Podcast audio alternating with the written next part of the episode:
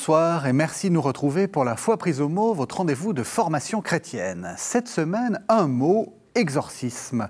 Je sais qu'immédiatement viennent dans votre esprit des images de possédés, souvent des femmes, hurlant des malédictions en araméen face à des prêtres convulsés s'accrochant à leur rituel. Eh bien, dans cette émission, nous aimerions nous éloigner de ces visions de cinéma pour remettre l'exorcisme à sa juste place théologique et historique. Il s'agit avant tout d'un ministère de l'Église remontant aux temps les plus anciens, qui est de l'ordre de la diaconie, du service aux autres, et non de la magie noire ou blanche. Et deux invités vont vous en convaincre.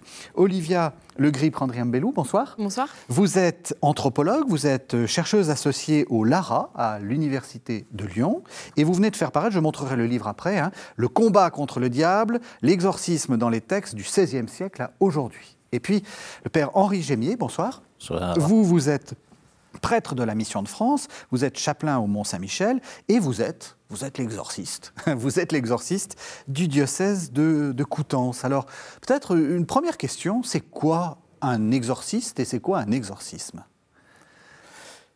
Moi, j'avais jamais pensé être appelé à être exorciste. Jamais. Donc, c'est le ministère de l'évêque, en fin de compte, qui délègue à un prêtre cette mission d'écouter les gens qui ont besoin de exorcisme, de sortir du mal, de, faire sortir d'eux-mêmes ce qu'ils ne comprennent pas et ce qui, les fait souffrir. Mhm. Comme dans toute vie humaine, euh, on sait bien, on, on oscille toujours entre le bien, le mal, la bonté, la haine. Et tout le monde est habité par ces sentiments. Et notre vie est une recherche d'équilibre. Et l'équilibre, c'est la foi. Mhm.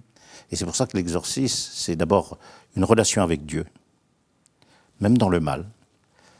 Dans le bien, c'est évident. Et le prêtre exorciste, c'est celui qui a été désigné par l'évêque pour exercer ce ministère, c'est-à-dire de présence, quand quelqu'un vient en essayant de comprendre pourquoi il est mal. Mhm. Ça, c'est une grande question. Pourquoi? Pourquoi il m'arrive ça? Pourquoi? J'ai jamais choisi ça. Et, et forcément, c'est toute une dimension de la vie intérieure de chacun. Mhm. L'exorcisme touche la vie intérieure de chacun. Moi, je crois beaucoup, beaucoup à ça. Il y a notre extérieur de vie.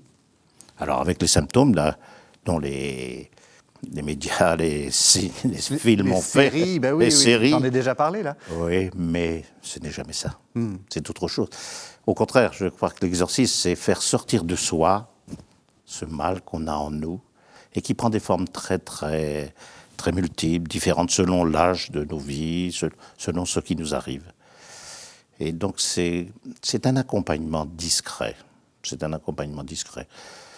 On ne cherche pas l'efficacité, on ne demande pas des entretiens, ce n'est pas de la psychologie, c'est autre chose. C'est comment, devant ce qui m'est difficile, je réfléchis ma foi dans cette euh, difficulté du mal qui, qui est réelle. Oui, on en parlera. Ah oui, le mal existe, bien hmm. sûr.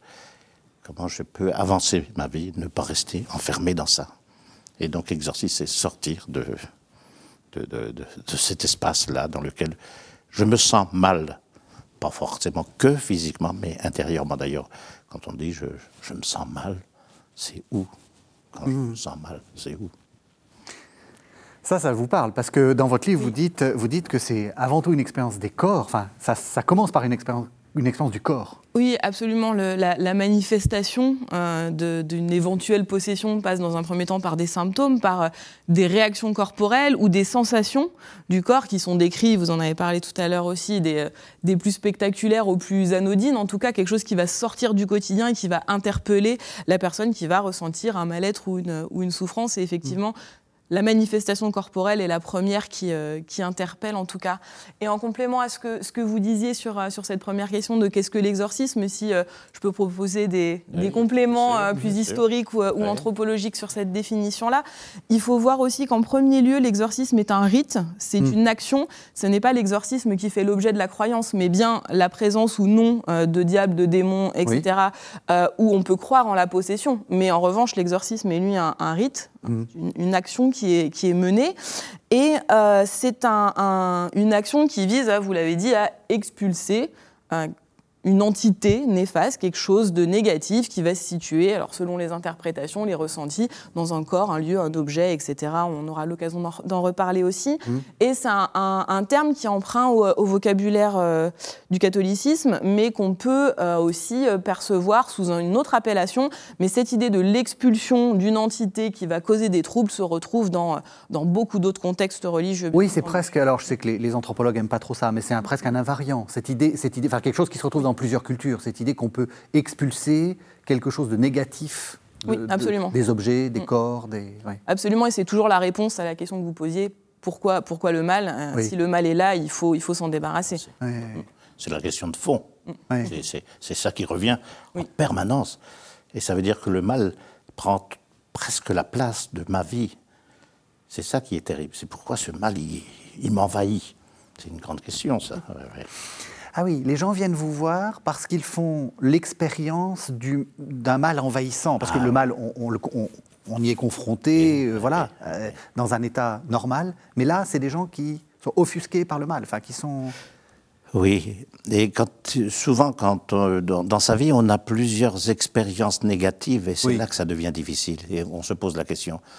C'est pour ça que je vois, moi, je vois pas beaucoup de jeunes, et pourtant, il y a des jeunes qui, qui, font des rituels autour de, l'exorcisme. Mais je vois plutôt des, personnes qui, dans leur vie, constatent qu'il y a quantité de choses qui leur arrivent, difficiles, et pourquoi ça arrive?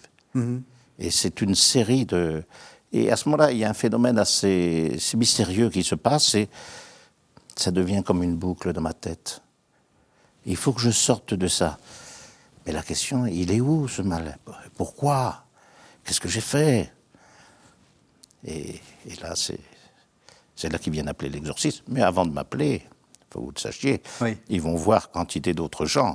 Oui, vous êtes le dernier recours, d'une certaine façon. Et souvent, oui, oui, je l'ai entendu. Mon magnétiseur, ça fait trois ans que je le vois, m'a dit, de toute façon, je ne peux plus rien faire pour vous. Il faut aller voir le prêtre exorciste. D'accord. Et les gens arrivent, voilà. Parce qu'ils ont essayé justement de, de, résoudre ce mal par euh, quantité de, par quantité de façons. Et ça, moi, là-dessus, moi, je crois toujours les gens. Oui, oui, bien sûr. Enfin, oui. je crois que. Oui, c'est la, question de la causalité des mots qui est recherchée, de pourquoi moi. Et effectivement, euh, quand un, mal-être se fait sentir, le parcours thérapeutique ou l'itinéraire thérapeutique, comme euh, appelle les anthropologues de la santé qui travaillent sur ces questions-là, du, chemin qui est mené dans le, la, volonté d'atteindre la guérison. Et effectivement, c'est un chemin qui est sinueux, qui est complexe et qui va parfois à l'encontre de ce que peuvent dire les différents thérapeutes qu'on peut rencontrer. C'est-à-dire que euh, le médecin, euh, je sais pas, le neurologue va euh, se cantonner dans son interprétation. le psychiatre qui va avoir face à lui une personne qui va lui dire je, je pense qu'un démon m'a possédé parce que mon voisin, mon beau-frère m'a envoyer euh, une sorcellerie euh, quelconque. Mmh. Euh, ce discours-là est pas forcément audible pour un psychiatre ou pour un médecin. Du coup, ça jalonne un parcours de soins très très compliqué qui peut en dernier recours se tourner vers la guérison religieuse, donc l'exorcisme catholique ou autre, parce que là, on peut être face à une personne qui peut entendre, sans pour autant interpréter systématiquement une présence démoniaque, mais en tout cas à l'oreille qui peut qui peut entendre ce type de discours-là, en tout cas dans une perspective plus globale de la personne et euh, de, euh, de l'esprit, du corps, etc. Et sans oublier le fait qu'aussi ces souffrances-là, qui sont difficilement euh, diagnostiquées, ne touchent pas qu'une personne. Et ça, en anthropologie, on, on voit ça dans de très nombreux domaines, que la maladie n'est pas individuelle, la maladie est, euh, familiale. Hein, que, donc, une fois que ça s'étend au groupe, euh, euh, les, les, volontés de guérison peuvent s'étendre à, tout un tas de, propositions qui n'étaient pas imaginées au départ. Ah, exactement ça. L'exercice, c'est un accompagnement très court, d'une heure. Moi, je passe une heure déjà à écouter pour que les gens disent ce qui est. Et on s'aperçoit très vite que ça revient comme une boucle. Mais c'est cet accompagnement-là qui est, qui est très très important parce que c'est pas un psychologue, comme vous dites, ni un psychiatre, donc je ne vais pas donner des cachets, je ne vais pas dire quelle est la meilleure solution. Je fais une seule chose, le rappel à Dieu. Hmm. Moi, c'est. Je, dis souvent, vous venez voir un prêtre exorciste. Je pense à un monsieur qui était venu me voir au Mont-Saint-Michel et il me dit Je viens vous voir parce que. Il n'y a que vous qui pouvez m'aider à me sortir de là. Ah bon? Oui, oui, j'ai vu d'autres magnétiseurs, des gens, non, ça n'a rien fait, il faut aller voir le prêtre exorciste. Alors je lui ai dit, écoutez, euh, moi je ne suis pas un magnétiseur, hein, je suis un prêtre qui a l'autorité de l'évêque de faire cette prière de délivrance. Donc, ça concerne votre foi. Oh, mais je pour la foi. Ah, j'ai dit dans ce cas-là, monsieur, je vais être clair avec vous, je ne vous serai d'aucun service. Et il me se lève et me dit, je peux partir Je dis, bien sûr, c'est pas moi qui vous ai demandé de venir, c'est vous qui êtes venu me voir. Hmm. Voilà. Mais ce qui est surprenant, c'est qu'il m'a téléphoné trois semaines après en me disant, mais tout compte fait, je dois avoir un peu la foi. Mais je ne l'ai pas revu. Mais je trouve que ce qui est intéressant, c'est que le fait qu'il soit venu, que je lui ai dit ça, qu'est-ce qu'il a pensé une fois qu'il est parti? Ce que, ce que j'entends dans ce que vous dites, c'est que vous ne cherchez pas forcément à euh, vous dire ça c'est de l'ordre de la possession, ça c'est de l'ordre euh, de la psychiatrie, ça c'est de l'ordre des problèmes sociaux. Ça, vous écoutez. Voilà, c'est ça. C'est fondamental. Puisqu'on sait que le mal existe. Oui. Et il prend une forme euh, très très différente selon chaque vie. Un enfant qui n'est pas aimé et qui un jour le découvre, il souffre de ça. Mm. Qui va réparer ça? Mm-hmm. Et le mal est réel. Mm-hmm. Ah oui, ça c'est sûr. Quand j'étais en prison, pendant mes 35 ans, j'en ai vu des centaines de jeunes comme ça qui étaient mal parce qu'ils avaient cette sensation de ne pas avoir été aimés. Mais le temps est passé et le mal est fait. Alors comment sortir de là? C'est la grande question. Vous avez plusieurs objets, parce que quand vous dites j'ai été en prison, euh, enfin vous y avez été, euh, euh, vous y avez été comme, comme aumônier. aumônier, professionnel. professionnel. J'étais éducateur ici. Et, et, vous avez amené un petit, un petit souvenir. Ah, j'y tiens beaucoup. C'est, je faisais des ateliers maquettes avec de la colle et des allumettes. Et avant de partir, il y a un jeune plongé dans la drogue, donc dans le mal, qui faisait son chemin il est parti plus vite que prévu et il demande au surveillant de m'apporter ça. Et il m'apporte ça. Une église. Je n'ai jamais parlé de Dieu avec lui. Pourquoi, pourquoi cette église? Enfin, là, il m'a dit, cette fenêtre-là, quand je suis arrivé, c'était un mur, ma vie. Et au fur et à mesure du temps, j'ai découvert l'amour de mes parents, l'amour du copain qui m'a écrit, l'amitié du copain qui m'a écrit, et puis, ça a changé ma vie. Et puis là, l'horloge. Il faut surtout la mettre comme ça, monsieur Henri. Pourquoi? L'heure, c'est l'heure où j'étais dans ton bureau quand je suis arrivé. Ma question, ça a été qu'est-ce que je lui ai dit? Et je pense que dans sa, dans son mal, ce moment-là a été très très important. Et pour vous, ce que vous faites en tant qu'exorciste, c'est en continuité avec ça? Oui, oui, oui. oui. la question du mal, elle, elle, prend des formes différentes. Hein, et, je pense qu'il y a des lieux, il y a des lieux où le mal est quand même assez, on le ressent quand même. Hein, une prison, on ne hmm. peut pas dire que c'est comme une ambiance où la justice, la loi. Et c'est pour ça que c'est, par exemple, les aumôneries sont, dans les prisons sont exceptionnel, parce qu'il y a une fidélité de discrétion. Beaucoup d'aumôniers ne savent pas, si le gars ne dit pas pourquoi il est là, c'est mon cas aujourd'hui, parce que je suis aumônier à la prison de Coutances, il y a des, des, des, gens que je reçois, je ne sais pas pourquoi ils sont là. Et nous parlons de la foi, nous, nous, nous remettons en cause, voilà, c'est ça. Alors il y a des exorcistes très fameux, et l'un des exorcistes les plus fameux, c'est le Père Surin, ça c'est très historique, parce que dans votre livre, vous, vous prenez des, textes, hein, c'est un, un, un, livre de, citations, et euh, j'aimerais qu'on entende un, une première, un premier texte, c'est en fait si j'ai bien compris, c'est un texte du 19e siècle qui parle de l'expérience du Père Surin, c'est ça? Oui, exactement. C'est une, relecture de, l'expérience de Jean-Joseph Surin et euh, de Marie des Anges, en tout cas à partir des deux biographies. de Loudun, Exactement, la, mère supérieure possédée de, de, Loudun. Euh, et donc euh, la, relecture de ces textes qui ont été redécouverts au 19e siècle et qui ont amené toute une discussion chez les jésuites, mais pas seulement, sur ces questions de spiritualité que, que Surin a particulièrement mis en avant suite à son expérience euh, à Loudun. On écoute. Le père Surin disait Il n'y a rien de plus généreux que Dieu quand il voit une âme entièrement déterminé à le servir. Comme il est tout-puissant, il faut que tout l'enfer lui cède.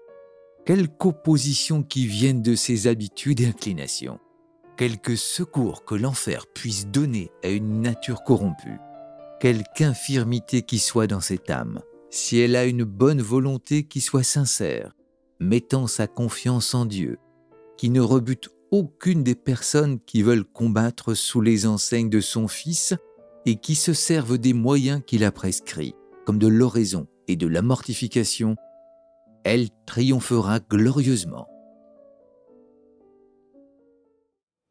Voilà, donc c'est issu de la vie du père Jean-Joseph Surin de Marcel Bouix, qui date de 1876. Alors, euh, enfin, il faut peut-être remettre en, contexte, le vocabulaire est un peu ancien, hein, on, est, on est au XVIIe siècle, mais euh, c'est une, une expérience très personnelle, celle du père Surin. Oui, c'est-à-dire que Jean-Joseph Surin est arrivé à Loudun. Euh, donc pour euh, resituer l'affaire de Loudun, ce sont euh, donc des religieuses en très grand nombre hein, qui ont été prises de possession à l'intérieur même du couvent, ce qu'on appelle les, possessions conventuelles et qui sont des possessions collectives, comme on a pu en voir à Morzine, en Haute-Savoie et dans plein d'autres contextes fermés, on va mhm. dire. Donc le couvent a, en, grossi. Et, euh, c'est ça, c'est une sorte de caisse de résonance. Exactement, ça fait une caisse de résonance à l'intérieur du, du, couvent auprès de, ses sœurs. Euh, Surin n'est pas arrivé tout de suite euh, au début de l'affaire des possédés de Loudun.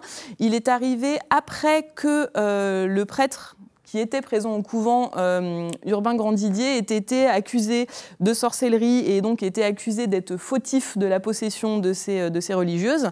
Euh, il a terminé sur le bûcher, euh, ce prêtre-là. Donc c'est là que Surin est arrivé. Donc l'affaire était déjà Grave. Grave. Grave et extraordinaire au sens propre. Mhm. Euh, donc, il y est resté, euh, si je ne dis pas de bêtises, six ans, il me semble, euh, à Loudun. Donc, c'était une expérience personnelle très, très longue, dont il n'est pas sorti indemne, puisque après son passage à Loudun, il a été pris de, de, tétanie, ne bougeait plus, ne parlait plus, et il a mis en place donc cette réflexion qu'il a appelée spirituelle, une introspection complète de, de ses années passées à, à chasser les démons au sein du couvent. Et euh, il a euh, imaginé, en tout cas, que euh, tous ces mots étaient un contre-coup, une contrepartie de ces années de combat hein, qu'il avait menées par l'exorcisme dans, le couvent. Donc il a véritablement fait de ce temps-là une expérience personnelle qui l'a repositionné hein, dans sa position de prêtre. Il a entièrement revu, revu sa position et la redécouverte de ces textes au 19e a là encore, modifier euh, les, les, états de pensée de certains prêtres sur cette, euh, cette expérience et cet apport spirituel et, euh, et, individuel, en fait. Ce que vous disiez, le, le, prêtre exorciste a une fonction qui lui est donnée par l'évêque, on ne lui demande pas son avis, c'est pas une volonté. De fait, il se peut très bien que cette expérience-là soit, soit difficile et qu'on ait besoin d'avoir un temps d'introspection. Et donc, c'est vraiment ce que Surin n'a pas été le premier à penser ça, mais en tout cas, a été le premier à l'écrire et à le, à le théoriser. Alors voilà, il y, a deux choses, et c'est pour ça que je, je vais, je voulais vous, poser la question. La première chose, c'est bon, Surin quand il arrive, c'est un jésuite un peu, un peu orgueilleux, un peu, un peu, euh, enfin, il, est, il, est, il, connaît un peu son, son, monde, quoi. Et puis c'est vrai qu'on voit que quand il, quand, quand il y a une sorte d'expérience. Euh, c'est quelque chose de très difficile et il arrive, et c'est ma première question, il arrive avec cette, cette idée que finalement l'enfer cède au bon Dieu. C'est vraiment quelque chose qui est... Et ça, est-ce que c'est quelque chose que vous pouvez dire? Enfin, Qu'il y a quelque chose de... et, et c'est pas simplement de la théologie dans l'ordre de... C'est sur un... C'est vraiment une expérience qu'il fait, y compris en lui-même et avec les possédés de Loudun. Oui, oui. De toute façon, euh, quand on rencontre quelqu'un, on ne peut pas être insensible à ce qui est dit. Hein, à toute la souffrance. Après, une fois qu'on a pris en compte toutes ces souffrances, moi j'aime surtout situé, quand c'est au corps, avez-vous un, médecin en qui vous avez confiance? Parce que euh, au siècle du couvent, il n'y avait pas la pharmacopée qu'on connaît aujourd'hui. Et, le mal peut être soigné, le mal physique. Et souvent, euh, les, des gens expliquent qu'ils ont eu un traitement et puis qu'ils l'ont arrêté. Et que depuis, ils sont un peu plus angoissés et des choses reviennent. Pour moi, ce n'est pas de la psychologie, c'est mon corps qui réagit parce qu'il n'a plus ce qu'il faut. Donc, je renvoie beaucoup à la, à la confiance du médecin qui peut soigner le corps. Mhm. Après, l'autre aspect, c'est c'est quand même que le mal transforme l'être. Oui. Ah oui. Mais est-ce qu'on peut s'en débarrasser? Est-ce que vous diriez comme Surin qu'il faut que tout l'enfer lui cède? Ah oui. D'ailleurs, c'est l'évangile. Oui. L'évangile et, ce qu'il y a d'assez surprenant dans l'évangile, quand, quand on regarde le Christ face au mal, il n'y a jamais de discussion avec le mal. Le Christ ne discute jamais. C'est des impératifs. Sors. Quand on regarde la, tentation au désert, quand on le voit face à quelqu'un qu'on lui amène possédé, parce que ça aussi, ça c'est une chose que ça m'a obligé de chercher. Le, Christ dans l'Évangile ne dit jamais que quelqu'un est possédé, c'est toujours les autres. Mm -hmm. Qui disent qu'il est possédé. Et lui, il a cette attitude devant, devant lui, souvent de, de très grande compassion devant quelqu'un qui souffre. Qu'est-ce que tu veux que je fasse pour toi? Et la même question quand les apôtres disent à Jésus, mais non, lui, lui il est handicapé, c'est qui a péché? Jésus ne répond pas à ça. Et, c'est pour ça que je crois que l'exorcisme, c'est un chemin, on le disait tout de suite, un chemin intérieur qui se fait avec quelqu'un. Mais ça demande du temps. Malheureusement, l'exercice, ce n'est pas une thérapie, c'est un moment précis, d'où l'importance d'écouter, d'être présent et d'être simplement un peu le miroir que le mal existe, c'est vrai, mais qu'est-ce qui est plus important? Et quand on, on, essaie de creuser avec les gens, on s'aperçoit que c'est toujours des souvenirs négatifs qui apparaissent. Il faut du temps pour dire à quelqu'un, mais vous n'avez pas euh, des, des, des, belles choses dans votre vie, des choses. Et, et là, ça, ça, mais ça met du temps. Et je pense que la force de l'exercice, c'est c'est le bien qui est le plus fort, c'est le bien. D'ailleurs, c'est que la parole du Christ. Et nous, nous exorcistes, on, on, ne se sert que de l'Évangile. Moi, je ne sers pas d'autres livres. Hein. Mm. Je prends l'Évangile, et ça m'a obligé à le méditer d'ailleurs, l'Évangile. Hein. Bon, J'ai lu tous les, tous, les passages d'Évangile de tous les apôtres, comment Jésus a réagi au possédé. Donc c'est ouais, ce chemin intérieur face au mal, avec cet équilibre mystérieux du bien du mal. Pourquoi? La représentation de Saint Michel, la première représentation de Saint Michel, c'est une balance. Et dedans, il y a les âmes, le bien et le mal. Et il y a un petit petit triptyque dans l'hôtel de Saint-Michel que je regardais très souvent au Mont-Saint-Michel. On le voit avec la balance. Et dessous, il y a un petit démon qui tire pour que le mal soit plus fort. C'est ça. C'est pour dire que c'est vraiment un, un mouvement difficile entre le bien et le mal. Mais là, c'est là qu'est la foi. Oui. Et le, et le, bien triomphe. Enfin, il, faut le dire, il faut le dire à nos téléspectateurs, parce qu'il y a quand même beaucoup d'angoisse autour de, de, de, de tout ça. C'est normal, c'est normal qu'il y ait de l'angoisse, parce que on, ça, ça, touche, le, le j'aime beaucoup dire ça, la vie intérieure, ça touche mon être. C'est-à-dire que ça touche l'espace que personne ne peut comprendre que moi. Donc c'est angoissant.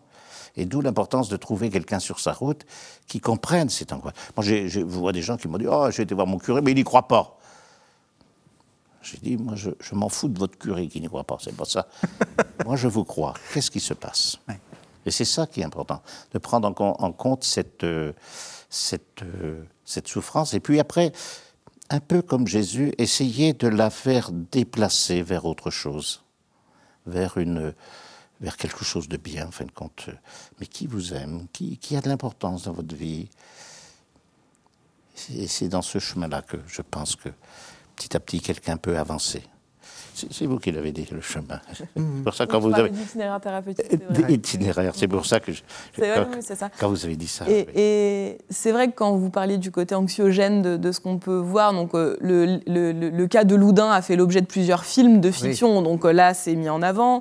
Euh, L'exorciste de, de, Friedkin en 73 met aussi tout ça en avant.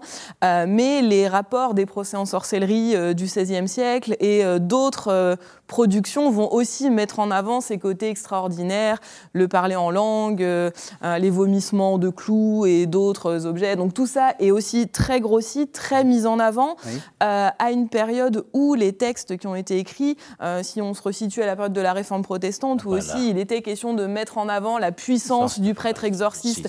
Et de fait, voilà. pour que son efficacité euh, soit euh, la plus forte possible, il fallait que le combat euh, soit le plus enragé possible. Et donc pour là maintenir cette équilibre qui n'est pas l'équilibre dont vous parliez tout à l'heure, mais en tout cas Il fallait que ça soit mm. grandiloquent et grandiose pour montrer que c'était efficace.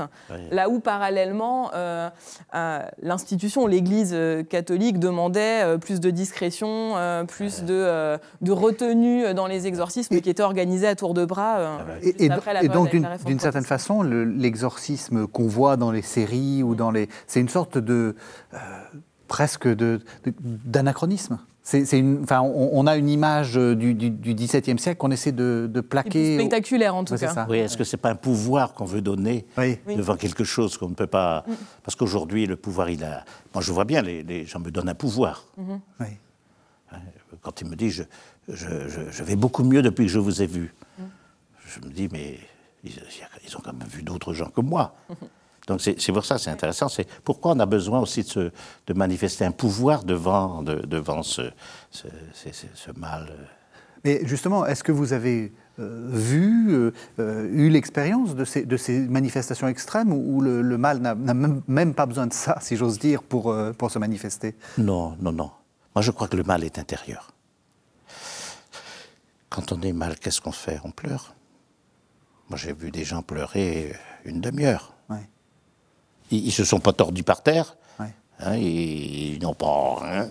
Ils ont quand même, par leur corps, à un moment de temps, exprimé une souffrance très grande, qui était de l'ordre de la discrétion, de l'ordre de, l'intérieur. C'est pour ça que j'accorde beaucoup, ce que vous avez dit, beaucoup d'importance à la discrétion. C'est, c'est vraiment euh, la personne. Moi, je ne veux pas qu'il y ait 36 personnes quand on parle de ça.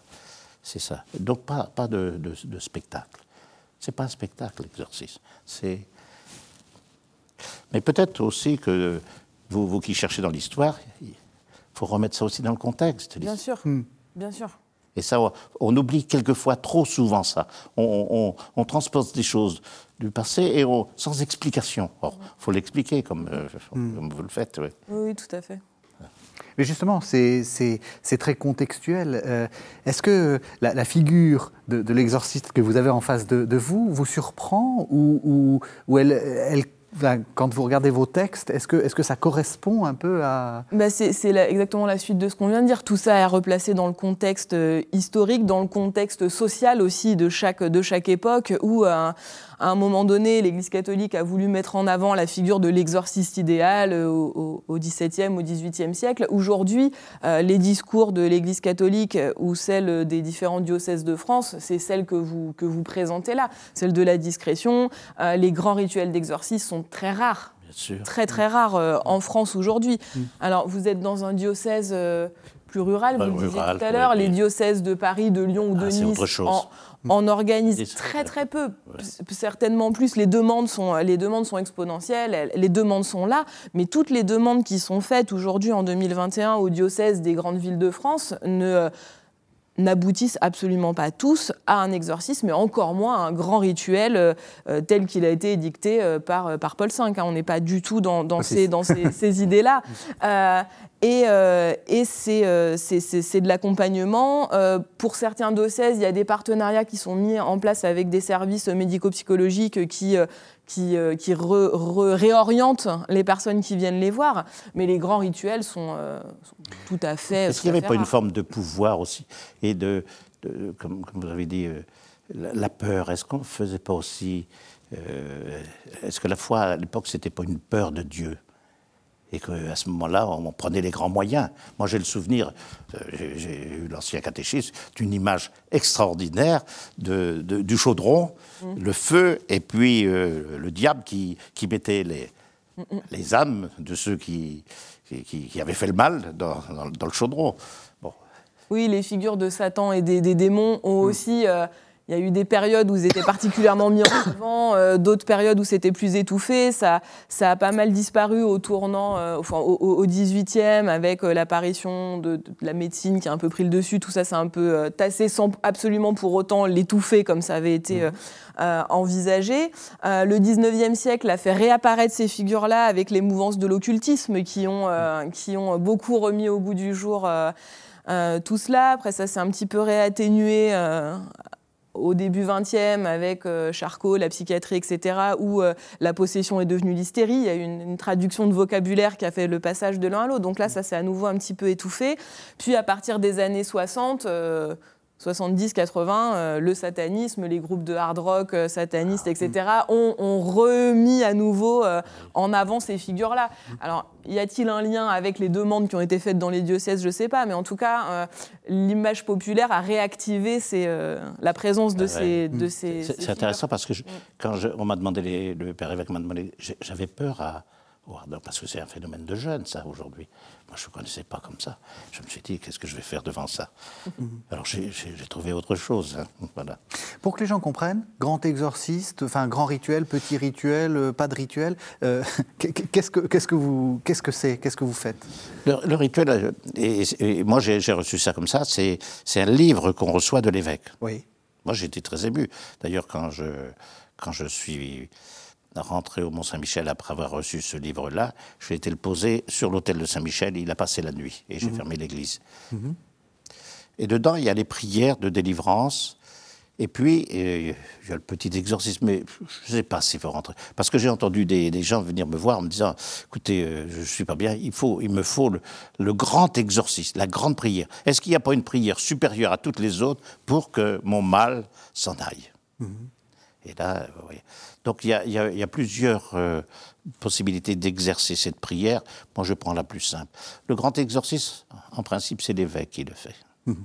Ça, c'est très important, ce que vous dites. C'est-à-dire que vous n'êtes que, en fait, le délégué de, Ah, de l'évêque. Vous n'êtes oui. pas le- l'expert en démonologie. Ah non, le- oh là là. Vous ne cherchez pas à savoir le nom de, de l'entité qui... Non. comme dans les films, hein, vous voyez, Non, non, euh, quel non, est ton non. nom, etc. Non, non, non, non, non. Moi, je sais que le mal Sur un existe. les noms, sur un site les noms des, Des, des démons, oui, oui, oui. Behemoth, etc. C'est tout- ici, qui, ici, comment ils les appellent Euh, Il y a Behemoth, celui qui c'est le tout dernier qu'il a, qu'il a exorcisé de, Ouais. de Jeanne des Anges, et après je, je me souviens plus lesquels euh, il cite, mais je sais que Behemoth c'est le, le, le dernier, enfin c'est le combat, euh, le combat ultime qu'il a eu à mener à Et Louvain. pourquoi il avait besoin de donner des noms?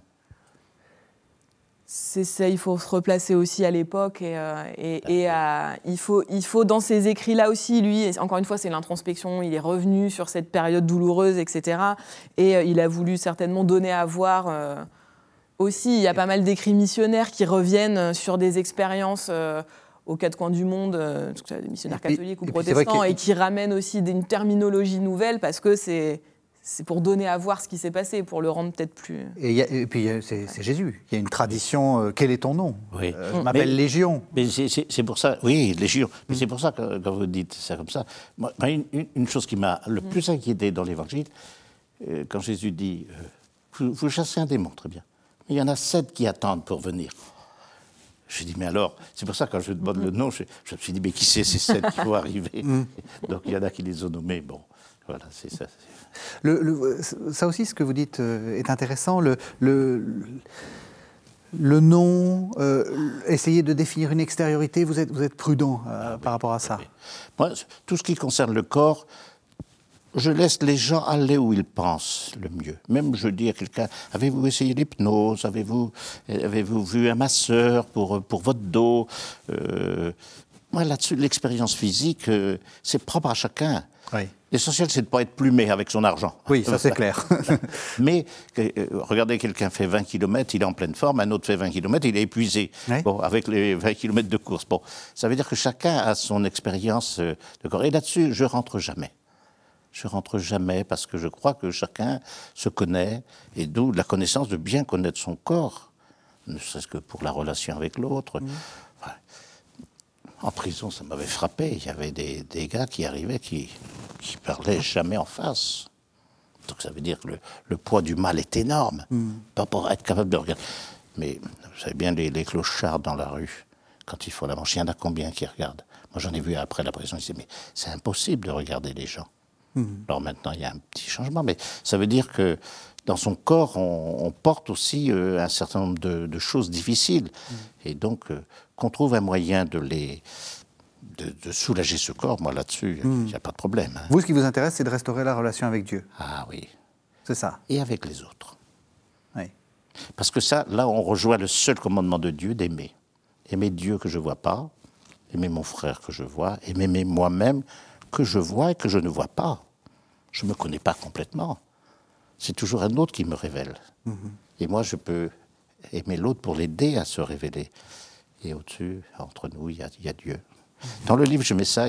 J'avais accompagné un petit, un jeune épileptique,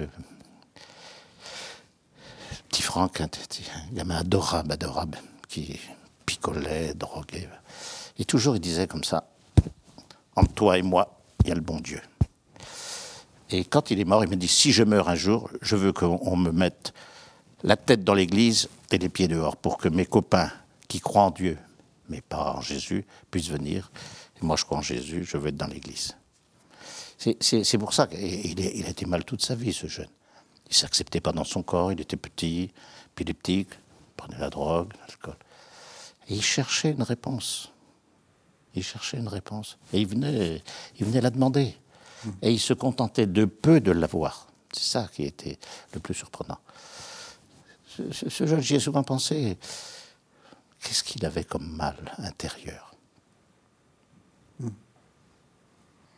Et pourtant, et c'est pour ça que je pense, je, le dis souvent, je crois, et ça c'est la force du chrétien.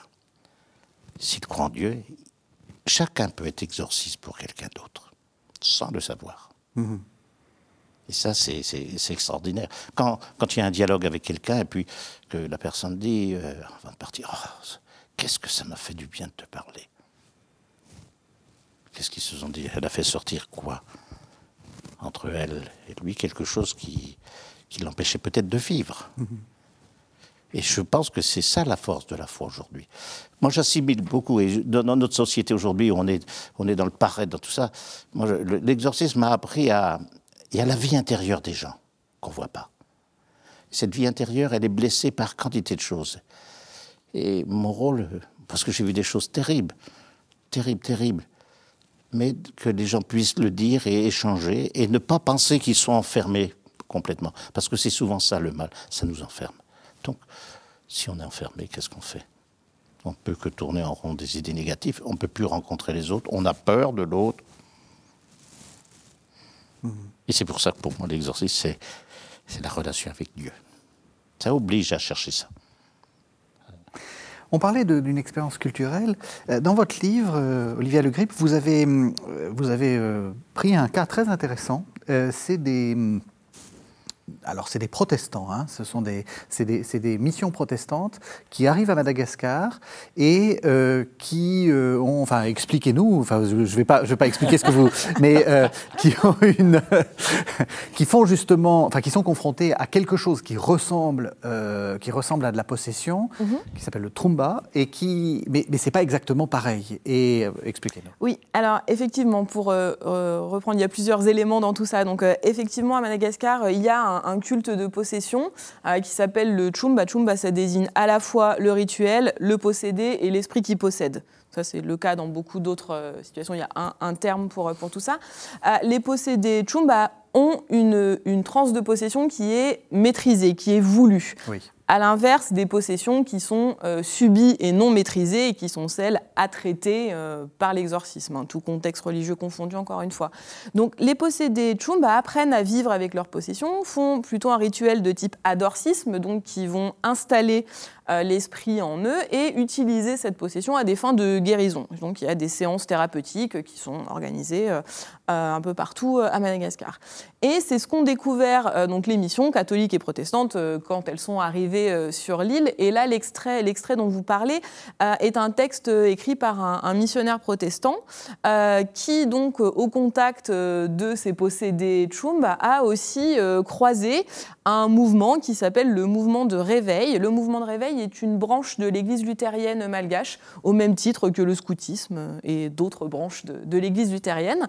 Et ce mouvement de réveil qui est apparu à la, toute fin du 19e siècle euh, à Madagascar est un euh, mouvement qui a euh, développé deux ministères. Un ministère d'évangélisation, donc de, de, personnes qui vont se déplacer partout dans l'île pour euh, porter la bonne parole, et un ministère de guérison, qui est donc euh, celui de, de, ces individus qui rencontrent, qui, euh, qui sont formés à l'étude de la Bible et qui sont formés à l'exorcisme avec des séquences bibliques bien précises qu'ils répètent, les formules impératives dont vous avez parlé tout à l'heure, donc de s'adresser aux possédés, donc s'adresser aux démons, sort au nom de Jésus, etc. C'est toujours à l'impératif et, et, très formel.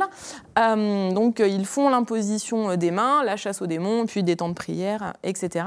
Et donc il a rencontré ce, groupe, ce groupe luthérien au détour d'un d'une rencontre là encore avec un possédé. Donc il a pu apercevoir ces différents traitements, ces différentes mises en place de l'exorcisme avec des possédés maîtrisés, voulus, et dans un même temps des exorcistes protestants qui appartenaient à, à sa, propre, sa propre église. Quoi. Donc, mhm. euh, lui-même était missionnaire protestant, qu'il a découvert aussi tous ces aspects-là. Et c'est vrai que cet extrait permet de voir que euh, l'exorcisme, c'est euh, quelque chose qui est bien plus large que, que, ce, que, que ce qui est imaginer ou les stéréotypes qui peuvent être véhiculés euh, au sein même de l'Église catholique, euh, par ailleurs. Alors on écoute, donc il s'appelle Élisée Escande, ça s'appelle Les disciples du Seigneur à Madagascar. Ça date donc, il faut le dire, en 1926, le, livre, donc ça une certaine... Mais ces pratiques n'ont pas du tout changé, sont toujours euh, d'actualité. On écoute. Et qu'a fait l'apôtre à ceux qui se repentaient? Il a prié.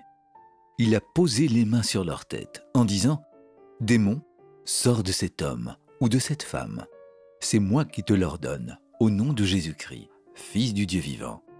Va dans le désert, ajoutait-il, car cet homme ou cette femme a accepté le vrai Dieu jusqu'à sa mort. Ainsi tu ne peux demeurer en lui ou en elle. Sors vivement. Y a-t-il des personnes qui ont été ainsi guéries? Oui, quelques-unes, entre autres un lépreux, qui a été purifié de la lèpre un enfant atteint de la petite vérole a été guéri et un homme, faible des jambes, ne pouvant marcher, est aujourd'hui un de nos meilleurs porteurs. Et beaucoup de gens qui avaient le tromba ont été délivrés. Est-ce que tous les malades qui se sont approchés de Rajasoa ont été guéris? Non. Et pourquoi cela? Ils n'ont pas voulu renoncer à leurs idoles, ni à leurs péchés, Alors évidemment, la question qui est, derrière, c'est pour ça que j'ai voulu aller jusqu'à... Ils n'ont pas voulu renoncer à leurs idoles ni à leurs péchés. Est-ce que ces questions d'exorcisme, quand, euh, quand les, églises euh, donc venues de l'étranger, hein, venues d'Europe, se sont confrontées à ce qui s'est passé en Afrique, ça n'a pas été quand même une sorte de de machine à tout faire pour, euh, bah, pour gérer les cultes antérieurs. Je veux dire, est-ce qu'on peut poser la question aussi, aussi clairement? C'est-à-dire, euh, euh, on, a, on a appelé diablerie des choses qui n'étaient que du, du, culte traditionnel Bien sûr, bien sûr. Et ces, ces périodes-là, en, laissant de côté l'aspect politique, qui n'est pas du tout celui qui nous intéresse là, mais les présences missionnaires sont des rencontres entre tout un tas d'individus, alors avec une volonté d'évangéliser plus ou moins forte selon les, différentes stations missionnaires qui pouvaient être installées. Mais effectivement, il y a un frottement, il y a une confrontation, il y a euh, la découverte bah, d'éléments qui peuvent être tout à fait comparables. Hein, c'est absolument le cas pour la possession. Euh, c'est absolument le cas aussi pour euh, les manipulations euh, corporelles, la gestuelle mmh. des, des devins guérisseurs malgaches, donc adeptes du culte aux ancêtres, qui ont des, pratiques, alors qui font aussi beaucoup de massages, mais sans, parler de ça, ils ont des pratiques de toucher qui rappellent ceux qui ont été instaurés par la suite dans le mouvement de réveil à, mmh. travers l'imposition des mains.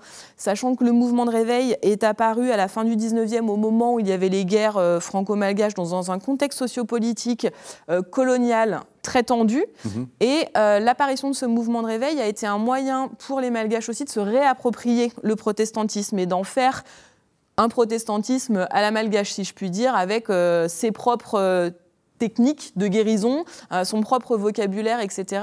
Et les exorcistes du mouvement de réveil, par exemple, s'appellent les bergers, en traduction littérale, en référence au verset de Dieu bon berger de ses moutons. Donc, prendre soin de la société par le biais de la chasse aux démons. Mhm. Est-ce que vous voyez une, justement des, questions culturelles avec les ah gens qui vous arrivent?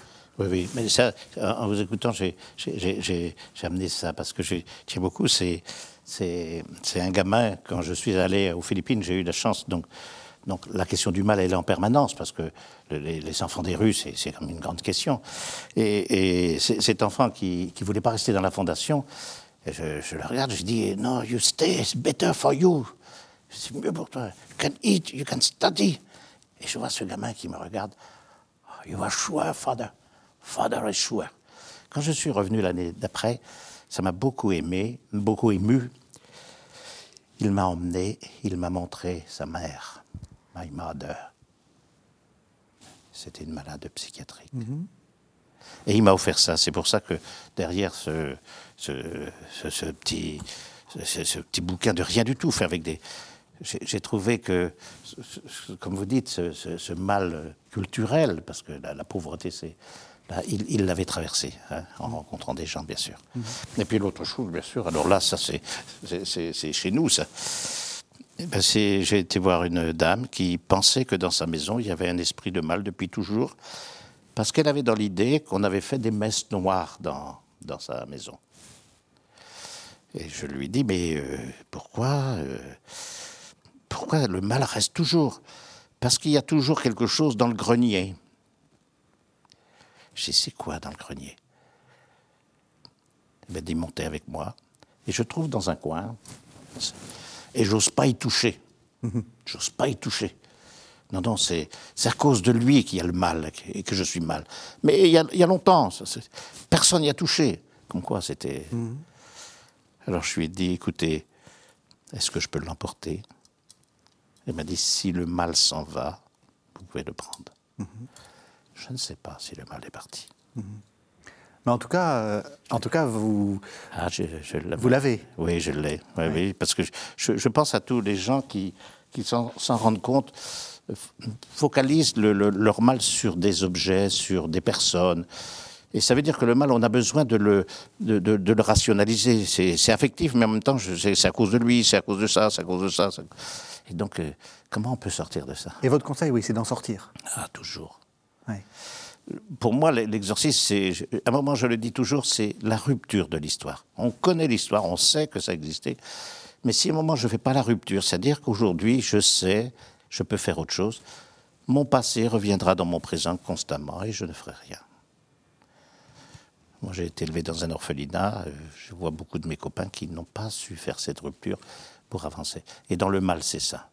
C'est faire la rupture de ce qui est mal, le connaître, en avoir parlé, et dire, bon, je peux faire autre chose.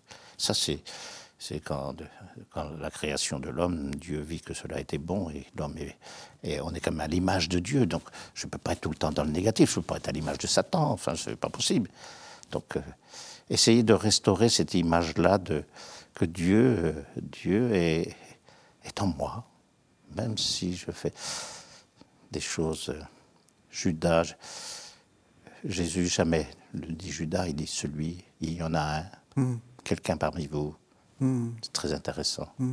L'exemple que vous donnez, euh, il, est, très intéressant sur l'objet. Ça revient à ce qu'on a dit au tout début de l'émission sur la question de, la, causalité du mal. Euh, et, effectivement, le fait de le situer dans un objet pour ne pas le situer en soi, ah, ah c'est un moyen de l'extérioriser. C'est déjà une première expulsion de, la chose. Et euh, c'est la question des différents modèles. Le modèle de la sorcellerie aussi permet de, mettre la faute sur une tierce personne qui a envoyé le mal. Donc là, c'est un modèle qui est de l'ordre plutôt de la victimisation, où mmh. la personne qui est touchée par la sorcellerie est victime. La, personne dont vous avez parlé est une victime de cet objet qui a été laissé dans son grenier sans qu'elle-même ait fait les messes noires à la différence de certains discours qui vont être portés par, euh, par des exorcistes, par exemple, ou par des, un entourage d'une personne qui se sent mal, de dire, euh, là, un discours plutôt de l'ordre de la culpabilité, de dire, mais c'est parce que euh, tu écoutes du hard rock, c'est parce que tu as des conduites sexuelles déviantes, etc., etc., au regard de normes qui sont choisies d'ailleurs et définies par les personnes qui tiennent ce discours-là. Mais c'est la mm. nuance entre la culpabilité et la victimisation, et, et cet exemple de l'objet est, assez ah ben. signifiant. Hein. Et, et puis, aussi cette mm. idée qu'il y a un avant et il y a un après. Ah. L'exorcisme est une confrontation avec soi-même et avec Dieu. Avec le mal, avec soi-même et avec Dieu. Et souvent, souvent, je dis, mais pourquoi vous venez maintenant? Ça fait longtemps. Et à ce moment-là, il dit, je n'en peux plus. Il faut que ça s'arrête. Mm-hmm. C'est assez frappant, ça. Il faut que ça s'arrête. J'en ai marre. Il faut que ça s'arrête. Mais ça fait déjà des années que ça... Et votre conseil, c'est de sortir de la culpabilité? De ne pas se dire, euh, c'est de ma faute, c'est de ma faute, c'est de ma ah, faute? Ça ne sert à rien, ça c'est ne pas reconnaître sa nature humaine. Notre nature humaine, elle est faite de fragilité, de beauté, d'erreur. Justement, l'Évangile, le, Christ, il, ne fait que ça. Il, invite l'homme à, sortir de, son erreur, de ça. Et jamais il ne donne le, moyen. Il ne dit jamais en faisant ça. Il, prend toujours un chemin. Jamais. Et, ceux qui viennent le voir sont surpris, mais c'est pas ça qu'on lui a demandé. Et Jésus fait ta foi t'a sauvé. Est-ce que celui qui vient demander, il croyait? C'est la réponse. Donc ça... Merci beaucoup. Alors, Père Henri Gémier, L'exorcisme au quotidien, ce sont donc des entretiens avec Anne Lécu, et donc euh, on vous retrouve dans ces, dans ces entretiens. C'est tout vous. Hein C'est-à-dire que je ne vous connaissais pas, je vous ai lu, et, et, en fait, vous êtes, vous êtes exactement comme dans votre entretien. C'est un, une, un, une félicitation hein, que je vous... Oh, Peut-être, mais j'ai accepté parce que c'est l'auteur, là, Anne, Anne Lécu, avec qui j'ai travaillé plusieurs années, qui m'a dit... Qui était médecin en prison, hein, c'est ça Oui, c'est médecin en prison. Faut, ouais. Alors, comme elle, elle, écrit facilement, d'ailleurs j'ai admiré, moi je n'aurais jamais fait ça. Ah non, c'est vous. Ah bon, merci. Ah, c'est tout à fait vous. Et puis, euh, Olivier Legris Prandrimbelou, votre, euh, votre livre, euh, Le combat contre le, contre le diable. Alors, peut-être, euh, on a quelques, encore quelques minutes. Expliquez ce que c'est. Parce que là, on a très bien compris qu'avec le, le, père Gémier, donc c'est aux éditions du Cerf, je ne l'ai pas dit, c'est un livre d'entretien sur une expérience. Vous, qu'est-ce que vous avez voulu faire?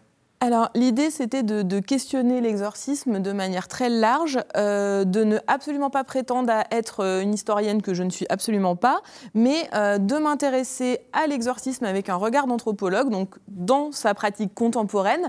Mais pour comprendre le contemporain, il faut évidemment savoir ce qui s'est passé auparavant, donc d'où l'idée de sélectionner une, série de textes euh, courts pour qu'ils soient lisibles, euh, entre le XVIe siècle et aujourd'hui. Et donc, moi, j'en ai proposé un, une relecture, un commentaire pour chacun des extraits, avec un regard d'anthropologue. Donc, de, de, ne pas... Un, pas une perspective exclusivement historienne. Voilà, le combat contre le diable, l'exorcisme dans les textes du XVIe siècle à aujourd'hui, c'est aux éditions du Cerf. Merci à tous les deux. Alors pour moi, oui. un de mes professeurs, à qui je n'ai jamais rendu de devoir écrit, oui. avant d'être ordonné, m'a dit bon devoir de théologie. Merci, il faut mieux tard que jamais. Merci beaucoup. Merci, Merci, de nous avoir suivis. Vous savez que vous pouvez retrouver cette émission sur le site internet de la chaîne www.ktotv.com. On se retrouve la semaine prochaine.